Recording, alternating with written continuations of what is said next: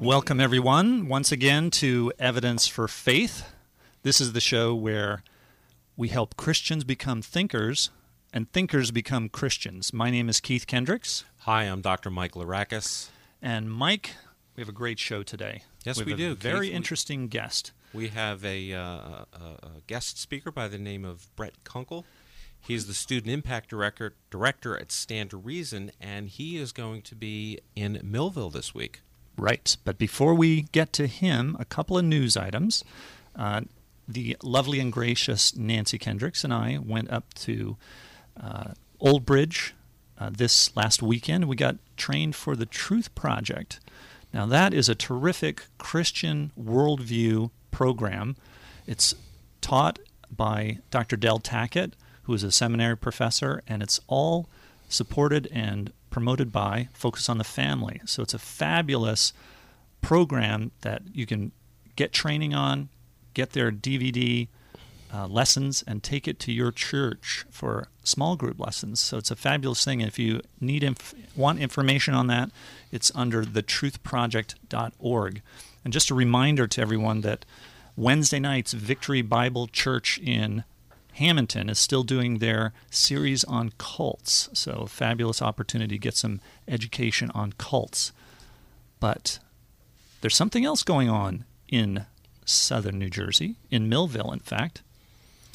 It's at Cumberland Community County Community Church. Cumberland County Community Church. Boy, somebody likes C's there. I think that's uh, Pastor Sal Roggio. They are having an apologetics conference coming up. So that'll be this Thursday, Friday, and Saturday, and we have the speaker here on the show today. Hello, Brett. How are you? I'm good. How are you guys? Wonderful. Brett, thanks for coming to the show today, and you're calling all the way from California, is that right? Yeah, I'm in Southern California here in Orange County.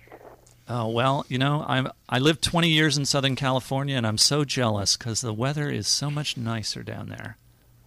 Yeah, it's about 75 and sunny right now, so it's pretty nice.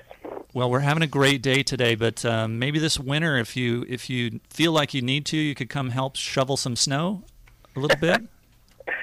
yeah, you know, I may take a rain check on that one. All right. Well, uh, we're real thrilled to hear that you're coming out to uh, talk about the topic of apologetics uh, at uh, down in Millville. Tell us a little bit about yourself, Brett. Tell us uh, tell us a little bit about your history, your ministry. Yeah, well, I um, I spent about 11 years in local church ministry, working with young people. I did uh, junior high uh, ministry, high school ministry, college ministry, and uh, seven years in Southern California, four years in Colorado. And uh, with with my work with youth, I just saw uh, the, the, the, the need to, to teach them uh, not only what we believe as Christians, what we have historically held for 2,000 years, but also why we believe it in light of all the objections and uh, the arguments against Christianity that come from the culture that the kids hear, the students hear, all throughout uh, the culture, whether it's from their friends or peers, or whether it's through the media, uh, whether it's through their education, and uh, and so that was that's how I started training young people. I myself actually grew up in a Christian home. I uh, was really involved in a, a great church, but a church that never really uh, took us deep in terms of of what we believe and why we believe it, theology and apologetics. And uh, my freshman year in college, I had a college professor, philosophy 101, where uh, a nice, charismatic, popular teacher, and he just kind of systematically dismantled my uh, Christianity in class. And this was as I was on my way to, you know, to go to enter the ministry to, you know, train young people. And so this raised a lot of questions for me. And I thought, gosh, if this stuff is, if this stuff is true, what if what my professor's saying is true, you know, I, uh, he's talking about you know contradictions in the Bible, errors in the Bible, and on and on and on. But if what he's saying is true, then there are huge implications for for my faith. I would I would need to walk away if uh, in, indeed what he said was true, because you know I'm just a pretty logical person. If something's not true, I don't think we ought to follow it. And I think the Apostle Paul says the same thing in 1 Corinthians 15. So that was a spark for me I started learning that the faith can be defended, that there are good answers to these objections. And as I as I was doing youth ministry, I began training my young people with that. And then uh, after 11 years of local church ministry, joined up with uh, Stand to Reason, which was always an organization I had I had used as a, a resource while I was training youth uh, during my youth ministry days. And uh, so about six years ago, joined the staff at Stand to Reason to uh, to train not only young people but um, but Christians in general uh, in these things on a full time basis. Brett, my experience with uh, young people in high school who then go off to college um, are systematically dismantled in their faith brick by brick. Um, what is the uh, current statistic uh, whereby a kid graduated from high school goes off into the college world and comes back um, walking away from the faith or even a frank atheist? Yeah, you know, there's been a, a, several studies that have been done. Barna did one uh, in 2006 where he found about 61% of young people who were churched during their college years walk away from the church. Uh, 61%. Now, eventually some of those wander back, and it's a little harder to get some of those statistics, but at some point between the ages of 18 and 22, they're walking away. Uh, Lifeway, which is a arm of the Southern Baptist Convention, Lifeway did a study in 2007. They found that it was 70% that walk away. So whether it's, I mean, you know, 60 to 70% uh, from those studies, uh, even if you even if you want to go conservative and say let's say let's just say it's 50%, let's just say it's half. Uh, that that is still a staggering amount to lose half of our young people when they go off to college. So this is, um, I think it's a, a pretty serious issue that needs the church has got to look at. And it, and it's not because these kids are going and and the evidences that they have just aren't good enough to stand up against the evidences that the atheists and the evolutionists have. What you're saying is that they just never heard the evidences in the first place that are for. Yeah, I, I think so. I think um, you know the, the typical Christian kid who grows up in our churches.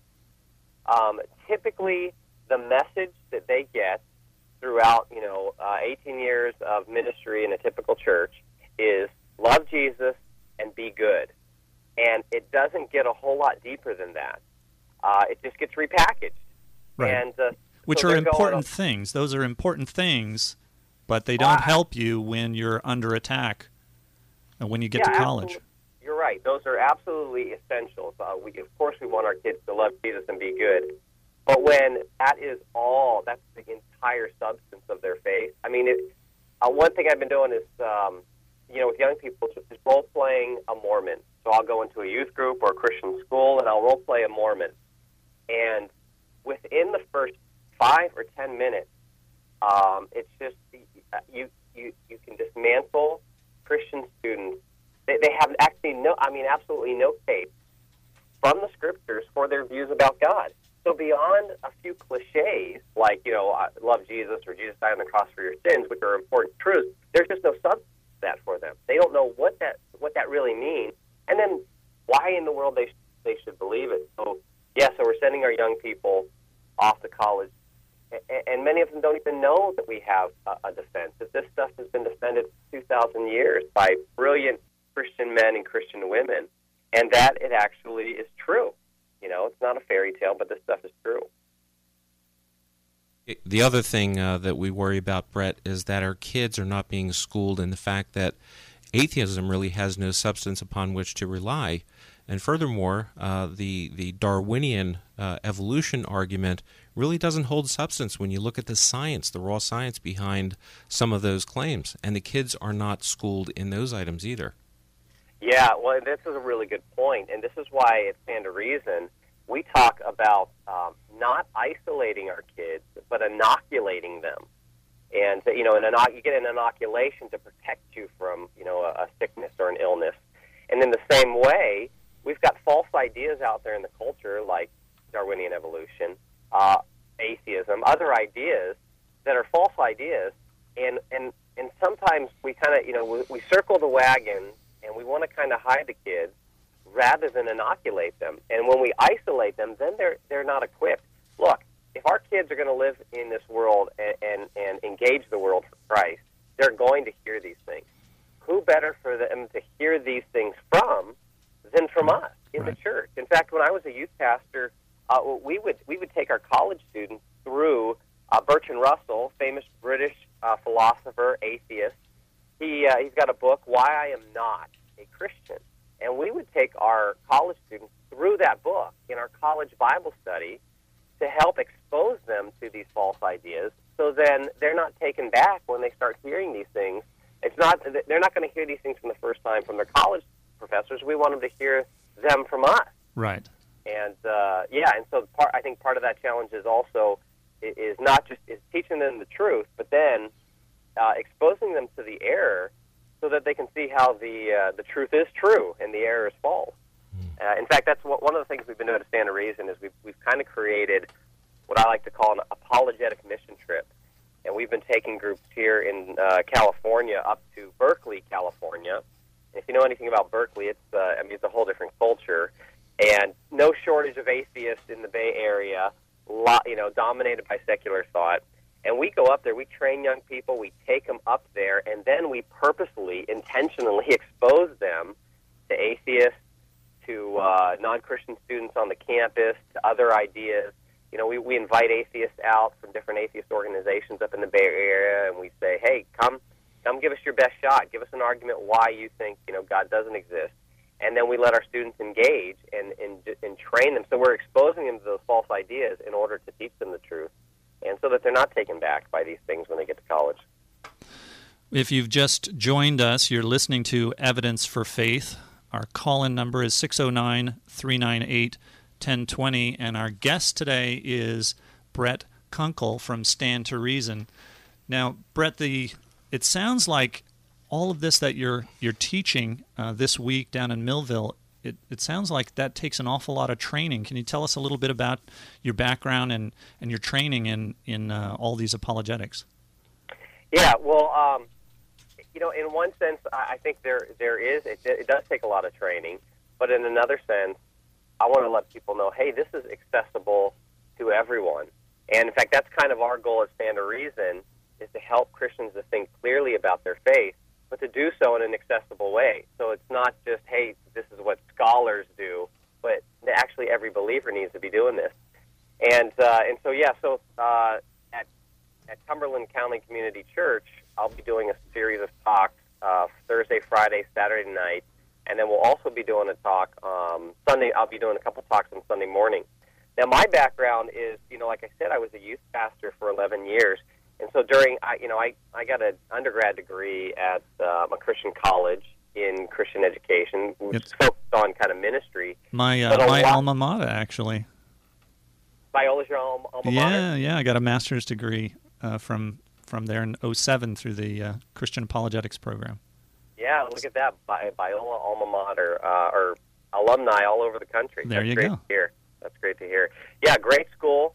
Got some great training. They, I mean, they require 30 units of Bible in their undergrad uh, program. We got some great training there at Biola.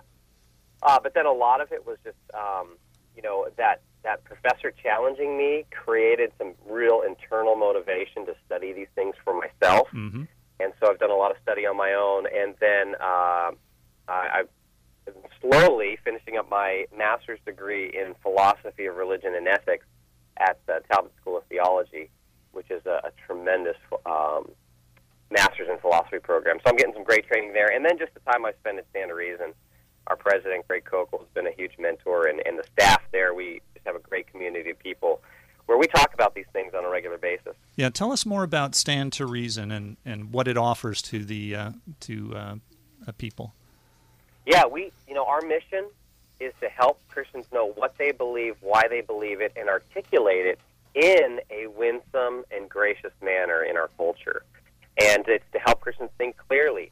Uh, and so we see ourselves really kind of as translators. We're trying to translate uh, some of this really good academic work that some great Christian philosophers and theologians and scholars are doing.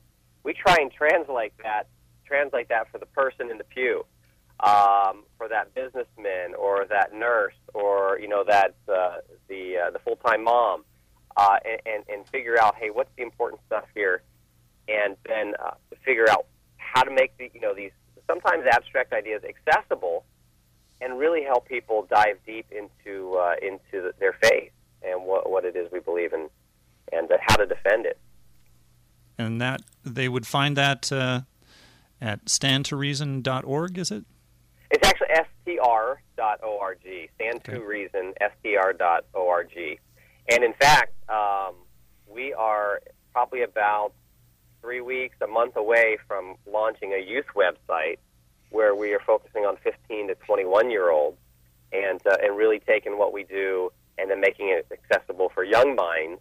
And, you know, you got a different audience there, 15 to 21 year olds. So we've got a new website that'll be up and running here in the next month, and that's strplace.org.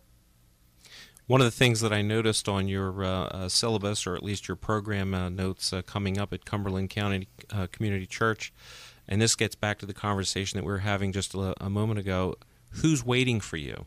And this would be the, uh, the secular argument against the Christian faith.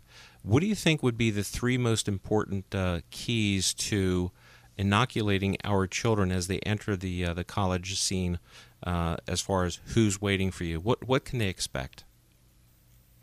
Um, well, I think in that talk, I, I, you know, I lay out the challenges because I think part of, you know, for for a lot of Christian parents, they just they they're not in touch with some of the challenges that are on the, the university campus.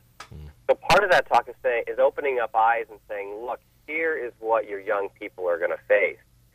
And then, then I ask the question: Are they ready for these people who are waiting for them? They're going to run into the, uh, the the philosophy professor that I ran into. Uh, it may be a dorm mate. It may be a friend. And are they ready? And here's what we find: is we find that that young people um, in the church, pretty much across the board, just they just don't know what they believe. In fact, there was a study done by Christian Smith, who's a sociologist at Notre Dame did a he's done an in-depth study, part of the National Study of Youth and Religion, and uh, and he he released the results of the study in his book Soul Searching. And what he found is, and this is actually all American teenagers. It really didn't matter what faith they were a part of. What he found is all teenagers are almost uh, he he said quote incredibly inarticulate about the meaning of their faith, uh, the meaning of their religion, their beliefs and practices basically what the re- what these sociologists found was that students across the board they just don't know anything about their faith. Um, besides, you know, besides a few cliches. So, so we're going to look at then what is the solution? You know, what to be ready. It seems like our kids aren't ready for these challenges. What do they need to do? Well, first of all, they need to build they need to build a Christian worldview, and that simply means that they need to to understand God's truth and how it applies to every single area of life. That's what uh, the uh, the researchers found. Uh, Smith and his team of sociologists found is that that religion, you know, Christianity really operated in the background of these students' lives. And so it was only, you know, God only comes to the forefront when I'm having a problem or I need something. He exists to make me happy, but for the most part, he's just in the background of my life. Hmm. And what we want to do is say, look, God's truth ought to permeate every single area of, of students' lives.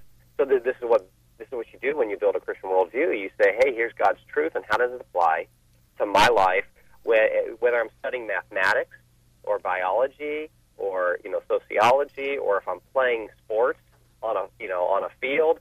I mean, how do we bring God's truth to bear on on all of life? That's developing a Christian worldview. And then, secondly, we'll talk about um, how we, you know, arguing for for Christianity. And I don't mean being argumentative, um, but arguing how do we how do we make the case for Christianity, giving reasons for what we believe, as First Peter uh, three fifteen talks about. Um, so that's kind of the, the gist of that talk uh, on, and that one's Friday night. And is that focused mostly for young people there? Yeah, it's uh, it, it's kind of focused in on college and high school students and it's kind of a wake up call. But uh, but actually, the church is opening it up also to uh, to everyone, not just young people, but even for you know parents and uh, and adults to be there. Yeah, and we should uh, mention the address too for people that are listening. And now that'll be at 7 p.m.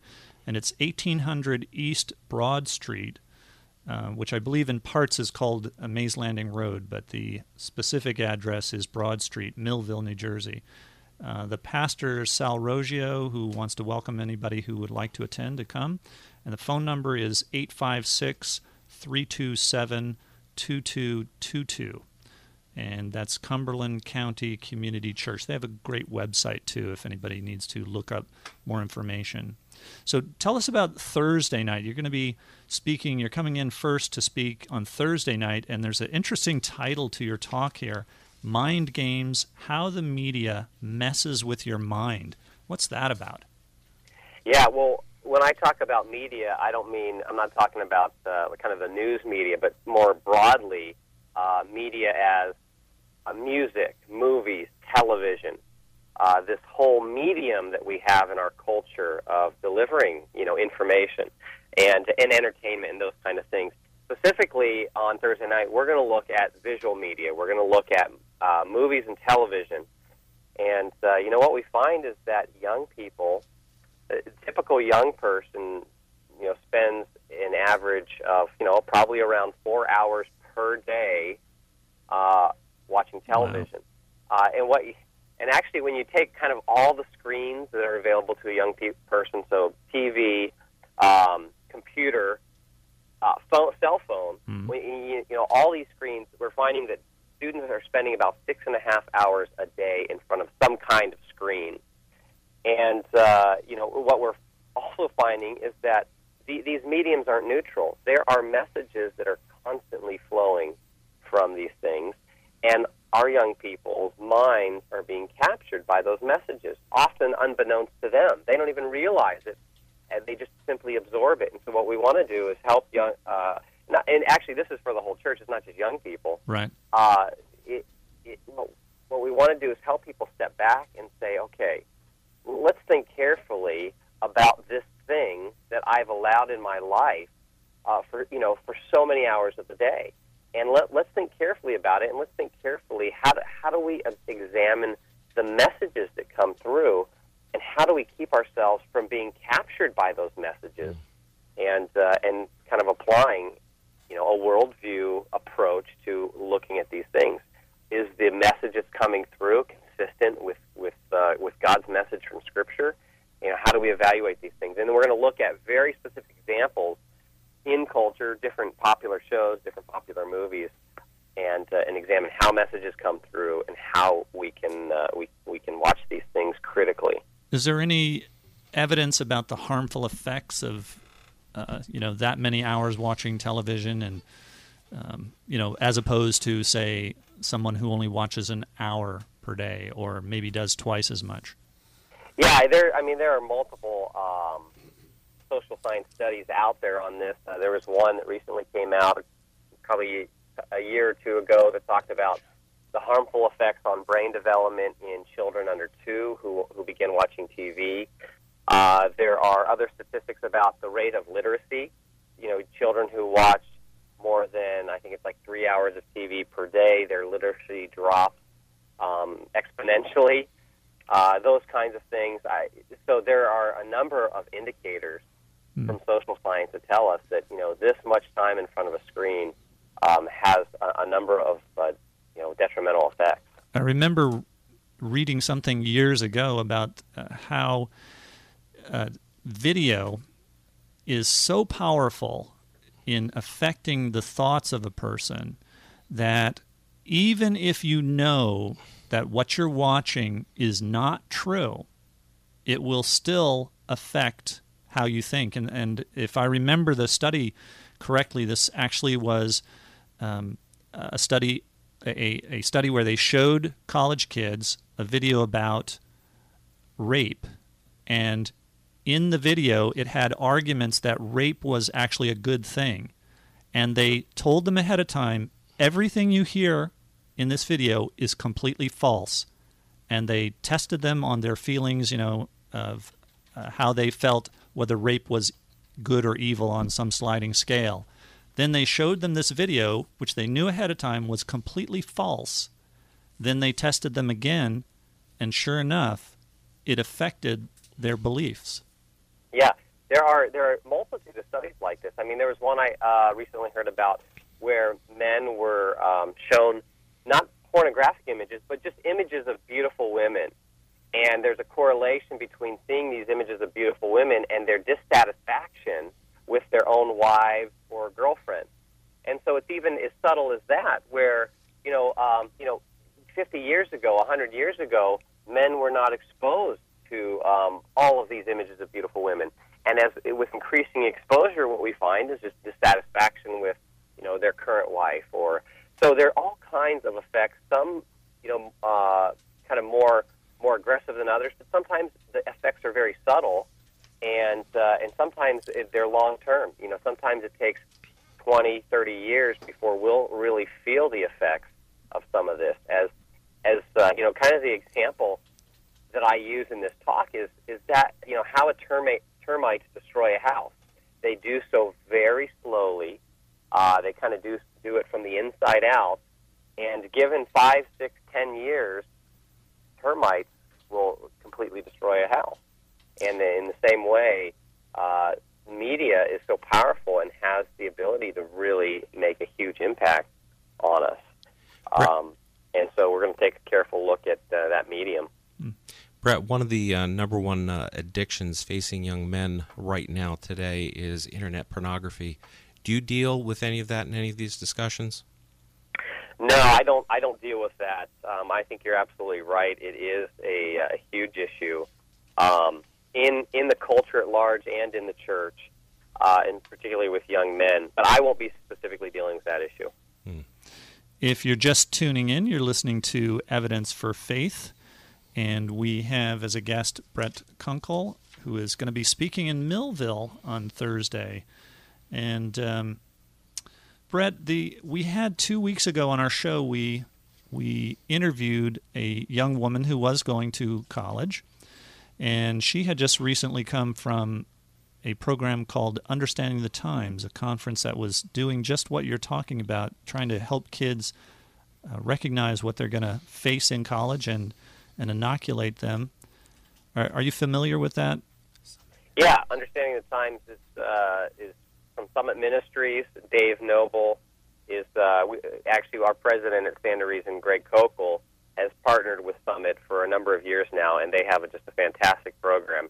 In fact, they have a uh, they have a, the two week worldview camp that they do throughout the summers, and uh, it's for I believe it's for 16 year olds and older. And actually, my wife and I have been talking about uh, when our daughter, who's 14, when she is old enough, we're going to be sending her to a summit because uh, they just have a great program. Yep, yep. Well, the the the young lady that we interviewed was my daughter, and and she said she had a fabulous time there. So it was yeah. very helpful for her. Yeah.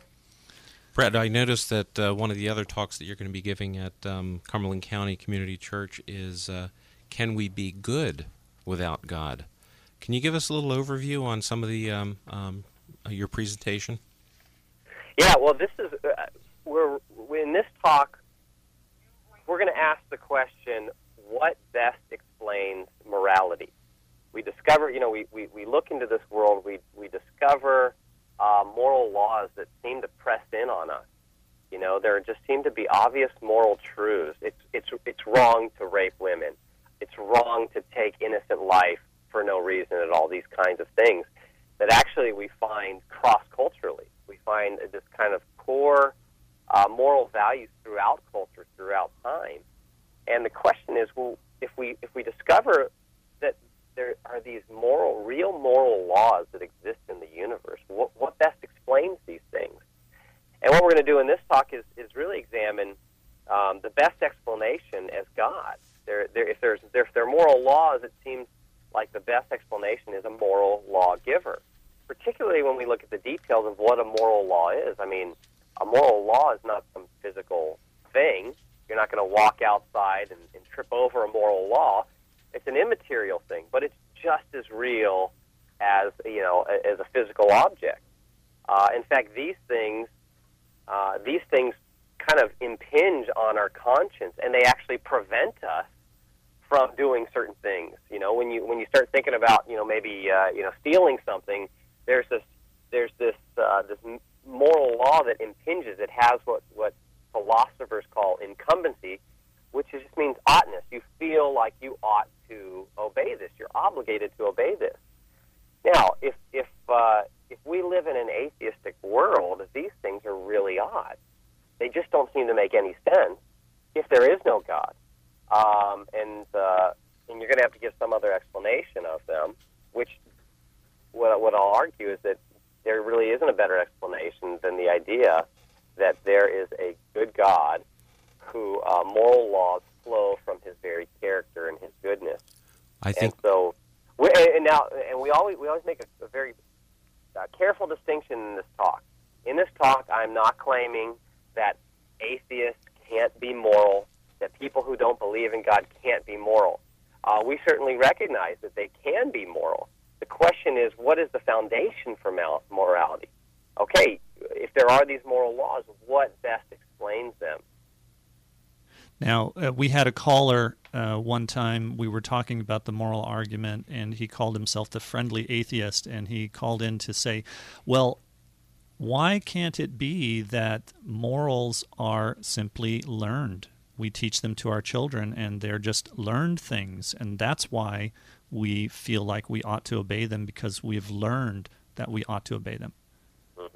Yeah, well, this uh, certainly it is the case that we, we, we teach these things to our, our children and we pass on our different moral views. But we, we want to know where these moral views come from in the first place. Look, if it's just something that we, it, sounds like what he's saying is these are just things that we've constructed, Right. we've created them. And so whether you're going to argue that each individual creates them or each society creates them, what you have then is a form of uh, of relativism. Uh, it would be you know cultural relativism or uh, individual relativism, but relativism is simply a bad idea. Relativism about morality just suffers from from all kinds of problems. And so, for instance, let's say let's say he, you want to argue that well, cultures create these things. Each culture determines its mor- moral system or moral code, and then we pass this on, you know, from generation to generation. Uh, well, if that's the case, what you what you no longer have is objective. You don't have objective morality. You have morality that is relative to each particular culture. So each culture decides. But if each culture decides, there are several. There are a number of problems with that. Just a couple of them. First of all, it seems to me you lose the ability uh, to uh, to complain about the problem of evil. Because if each culture decides what they want to do, well, if this, if culture A decides to uh, invade culture B and enslave their women and children, uh, I'm not sure on what basis you're going to to protest that that uh, that that option. That's simply what the culture A has decided is right for them. So, uh, you know, evil, real, true evil, simply disappears if you're going to hold that morality is culturally constructed. Uh, so that's one issue. Yeah, second issue is what um, you might call the bully issue, and that's kind of what I referenced earlier. Is that you just you, you can't. There's no moral justification for stopping one culture from doing whatever it wants. So, for instance, you know when um, you know you got Nazi Germany beginning to invade other countries. Well, if that's simply what they've decided is right for them, um, they're the bully. Who are we to stop them if that's what they've decided? Uh, you know, and, and so this is some of the, the problems you have. It, it seems to bring up other issues, uh, absurdities, like the idea that you know one culture, one culture's behavior and moral system isn't better than another. So it doesn't matter whether or not your culture uh, commits genocide on its own people or whether your culture, you know, protects human life. There simply, at the end of the day, is no difference. It's just, hey, this culture has decided that, this culture has decided that, and that's the end of the story. And that just seems to be absurd, I think, to our basic um, moral intuition. And you know, Brett, one of the other things, and I, I think this is a big cop out for our young people, and it's it's one of the uh, moral cliches uh, that we experience now, is that everybody seems to think that I'm a good person, and, or that she's a good person, or that he's a good person, but when in fact there's a whole lot of stuff in their closet that nobody knows about, And uh, so, you know, the issue is not whether or not they're they're a good person, but whether at the end of the day they're going to have a God that will uh, forgive them for what they they do repetitively. Yeah, and I think a great when someone says I'm a good person, I think a great question to ask is, well, what do you mean by good? Uh, what what is the standard that you're using to measure your goodness? Because depending on the standard, I can make myself look really good. Mm. Uh, I can compare myself to, you know, uh, an inmate in prison, and I look pretty good. But I compare myself to someone like Mother Teresa, and then I don't look so good. And so, what is the standard that we're using to measure good? And is there a standard that we ought to be using? And of course, our view is that if God exists and He is a morally perfect being and moral laws come from Him, then He's the standard by which we measure ourselves. And uh, and what we discover is that that standard uh, is moral perfection. You know, and and and um, and of course we find scripture. I think we find in scripture uh, that no one is righteous. Right? Paul talks about no one being righteous, no, not one. Uh, for all have sinned and fallen short of the glory of God. But I think we just find that in, in just uh, in our, our observation of human nature and human behavior around us. All you got to do is pick up a, a newspaper any day of the week, and you, you get a very clear picture that something is broken and twisted in uh, in the morality of human beings. So uh, yeah, so what's the standard we're using, and um, if if the appropriate standard is God and His moral perfection, well then it's pretty clear that we we all fall short of that, and that's of course that's that's the bad news, right? Yeah. That's the bad news of the gospel. Yeah, that doesn't sound right, Brad. Because I mean, if if that's true, then nobody goes to heaven. We all go to hell. Then that that doesn't sound right. I don't I don't think you're being very fair. Yeah, well, you know, I I ask, I'd ask somebody, hey, look, uh, if you commit, if people commit moral crimes, should they be punished? Now, I think we have some basic intuitions about justice. I, I have not met a person yet who would say, no, people who commit moral crimes shouldn't be punished. We all know that when you when you break the law, when you commit a moral crime, punishment is is justified. It's just. And so then the question is, well, have you or I committed any moral crime? Well, yeah.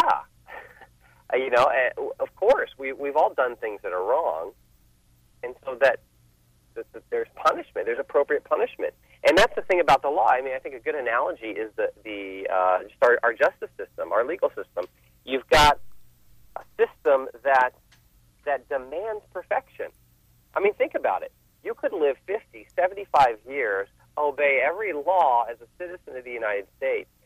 At 75 years, if you commit a murder and you stand before the judge, you're not going to be able to make the plea that, well, hey, judge, this is my first murder. This is my first one you know, for the rest of my life, I've lived a a a a, a law abiding life. I haven't done anything wrong, and so could you let me off here? This is my first murder. Well, of course not, because the standard of the law is perfection, and we know that um, when you when you commit moral crimes, justice demands punishment, and we're all guilty in that sense. And so it's not, hey, we just got a belief wrong about Jesus or something like that, but it's actually that we're we're moral criminals We've broken the moral law, and so we're all deserving of punishment. Uh, of course, that if that if that were the end of the story, it'd be, it would be really bad news. Yeah, you're um, not really cheering us up here much, Brett. That's where the, the the good news of the gospel comes in, and see our our good news is preceded by the bad news, and it makes sense. The bad news first makes sense of this wonderful, great news of, of the gospel, the good news. And the good news is that when I stand in front of that judge and I stand condemned of my moral crimes and as a lawbreaker, uh, when I stand in front of that judge and, and, and the gavel is pounded and the, judgment is rendered, I'm guilty and deserving of punishment, what happens in the Christian story is that God then removes his uh, his his judge's cloak. He sets down the gavel. He comes out from behind the bench, and what he then does is offers to take our place, to take our punishment, and that's uh, that's that's the good news of, of Jesus. Yeah. Uh, Christ's death on the cross is uh, is is God taking on our punishment, our judgment, and then he offers that as a free gift. And, uh, and when you receive that free gift, you are given a pardon. So there's You're a there's an amnesty program that God's right. running. That's right. Cool. And, uh, and that's that's grace. That's forgiveness. Well, if you're just tuning in, you're listening to Evidence for Faith. I'm Keith Kendricks. And I'm Dr. Michael Arakis. Our call in number is 609 398 1020. And we are talking with Brett Kunkle from Stand to Reason, who is coming to Millville on Thursday, Friday, and Saturday nights at 7 p.m. at the Cumberland County Community Church, 1800 East Broad Street, Millville, New Jersey. And you're also going to be preaching uh, the Sunday morning services. Is that right? That's right. Sunday morning there are two services, um, and actually in the first service we're going to do something unique. Uh, we're going to do a little role playing. As I'm going to kind of put on my atheist hat and uh, role play a little bit and offer a little bit of a challenge to the congregation and, and lay out some uh, some arguments and respond and, and role play with the congregation. That'll be the first service at 8:30. Yeah, Pastor Rogio was telling me a little bit about that. It, it sounded like something similar to um, I, at Talbot. You have Professor Clay Jones. hmm I haven't had Clay, but uh, I know of Clay. Okay, he I uh, I heard a tape of him that he did uh, years back where he uh, did the the atheist professor view and gave kids the experience of of what it sounds like you had when you went to college. Yeah, yeah, that's exactly what we'll be doing, and um, this is just a great way to to help people evaluate what they do know. You know, oftentimes um, it's just easy to kind of sit back and be comfortable with where we're at, and it's not until we're challenged and we're kind of exposed. I mean, that's what happened to me. Until I got exposed in that college by that college professor my freshman year in college, I was not motivated to study this stuff. I didn't. Right. I didn't realize how little I knew, or, or that I wasn't able to to give an answer for the hope that was in, within me. And so this will be a great challenge to help you know people evaluate where they're at and really provide some motivation to uh, to, to, to study to show you know to show oneself approved. And uh, yeah, so that's Sunday. That's the first service. I think we do, we're doing some Q and A in between the first and second service, and then the second service we're talking about tactics in defending the faith. And this is just a real practical talk where we talk about how how do you then take all this knowledge that you know we've been talking about for the last few days, and how do you then en- engage a culture? How do you have conversations? How uh, you know how do we go about interacting with with non-believers on this stuff?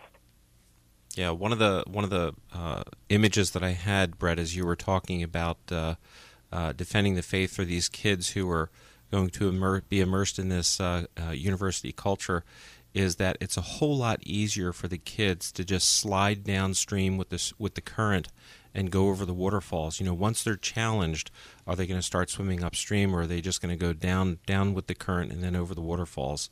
So I think that it's a it's a wonderful thing that you have with your ministry to try to uh, teach the kids how they can swim upstream and swim against uh, the current uh, of of popular culture and, and the modern times. Yeah, and uh, that's you know, if we look, if we're not intentional about training our young people, culture certainly is, and the culture will train them. So by default, if we don't train our young people, um, the culture will, and and we'll lose them, like we are losing. This uh, second talk that you're doing on tactics and defending your faith, that it seems to me I've I've been to the Stand of Stand to Reason website many times, and I've signed up for the email. It seems like that is a strong focus at Stand to Reason is helping people with things like tactics. Yeah, absolutely. We we talk about um, building ambassadors at Stand to Reason. Uh, we don't want to just build brainiacs. We don't want to just build you know people who who simply have a lot of knowledge, but we want to build a certain kind of person, an ambassador, who represents you know Christ well. And we talk about an ambassador needing um, at least three skills uh, or three char- or having three characteristics: uh, knowledge, which is an accurately informed mind, uh, wisdom, which is an artful method, and then character, which we we uh, talk about as an attractive manner. And so you got to have knowledge, wisdom, and character. Knowledge, you got you got to know what you believe and why you believe it. You got to know the message. If you're going to represent Christ, you got to know His message. But then in the, the uh, in the wisdom, under wisdom, this is where we talk a lot about tactics, because it's not just enough to know a bunch of facts or to know a bunch of things, but then you got to figure out how do you how does this work out in a real life conversation? What things do I say? When do I say them?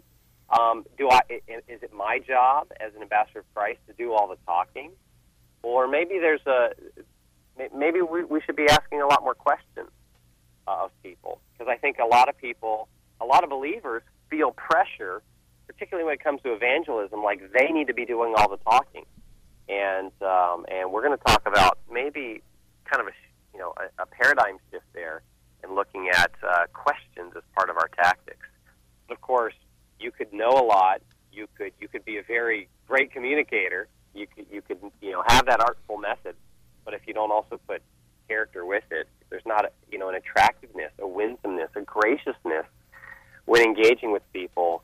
Um, what you find is you're just not going to be effective. So when when we have believers who put those three things together, who know what they believe, who live um, lives of character and virtue, and who also uh, know how to think and know how to interact in a conversation, um, can think well, what we find is a very powerful uh, testimony to uh, to Christ. One of the things I love, Brett, about the uh, uh, title of this talk is the, the, the words tactics and defending. Uh, clearly, reference to warfare, and obviously, it's a spiritual warfare that you're trying to engage people uh, in so that they can uh, be better prepared to uh, uh, win that battle. Yeah, yeah, and you know, I think sometimes you've got, I think you got people in the church who are a little weary of um, using warfare language, and certainly I think there's been some abuse of that. We, uh, you know, Paul says in Second Corinthians ten, um, he, he says that we that we we fight with weapons, right? We we're in a war but we don't wage war as the world does. He says the weapons we fight with are not weapons of the world. Um, well, he, and then he talks about in verse 5, 2 Corinthians 10 5, he says, We demolish arguments and every pretension that sets itself up against the knowledge of God. Now, notice he doesn't say we demolish people, but we demolish arguments. And so, yeah, the faith needs defending because uh, uh, there are, you know, forces in this world, people in this world who raise up arguments against the knowledge of God. And this is a serious thing. This is a serious struggle. And the warfare, uh, I think, analogies are appropriate. The, the Bible uses warfare metaphor because this is a serious thing. Now, of course, our war- warfare is different. We're not destroying people, but we are destroying arguments at the same time as we're loving people. And this is kind of the combination of uh, love and truth, or grace and truth. And that, you know, as Christ, Christ comes in grace and truth, in the same way, we bring the truth, but we do so with grace. Brett, I love this whole concept of the knowledge, wisdom, and character. Uh, it's like a trinity of of apologetics concepts. Is there somewhere we can get further information on this? Has somebody written a book uh, with this? Yeah, actually, um, you can go to our website, and we actually have a talk. We call it our ambassador talk, um, where we kind of lay out a little more detail about this. What does it look like specifically to be an ambassador who has knowledge, wisdom, and character? So that's one of our primary talks that we do at Stand to Reason.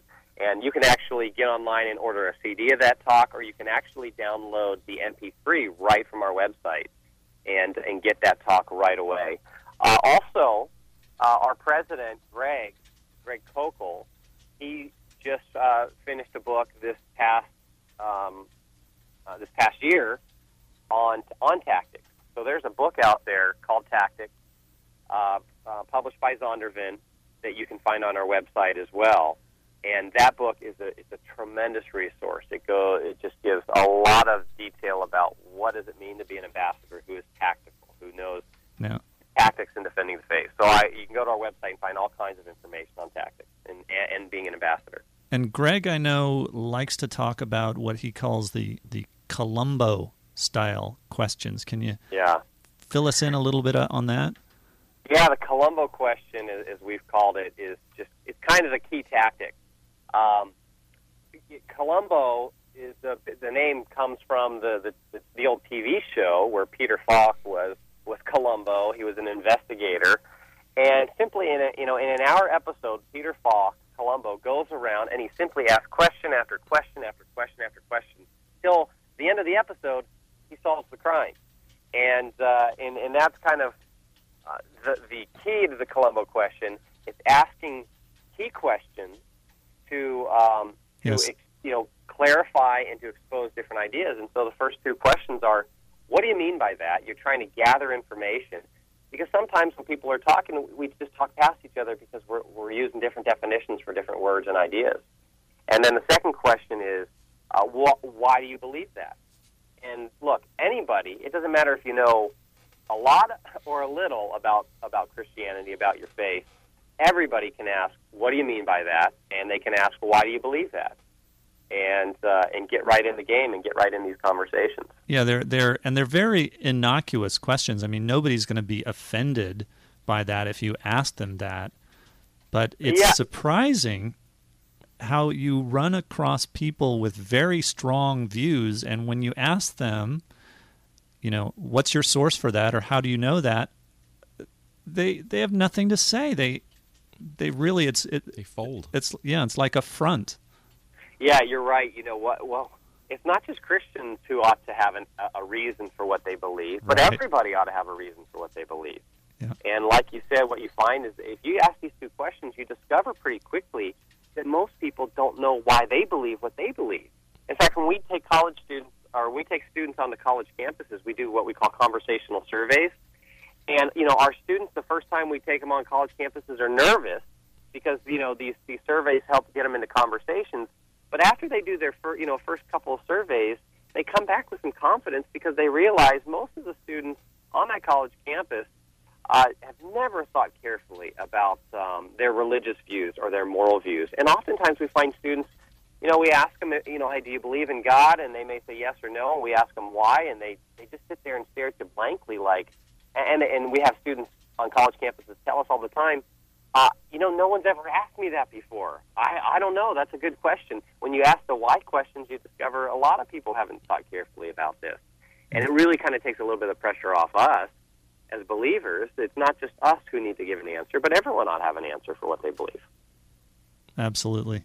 Yeah, we've had that experience here on the on the show with um, you know avowed atheists with terrific credentials and and you know professor of biology and and you know ready to debate uh, the existence of God and had about five minutes worth of uh, evidence and, and and that was it. There was just nothing else there. Yeah, this is this. I think this is pretty common. Um, when we when we, we start asking questions, quickly you discover that people just don't have good reasons for what they believe, and they're usually maybe just parroting something that they've heard in the culture. Exactly.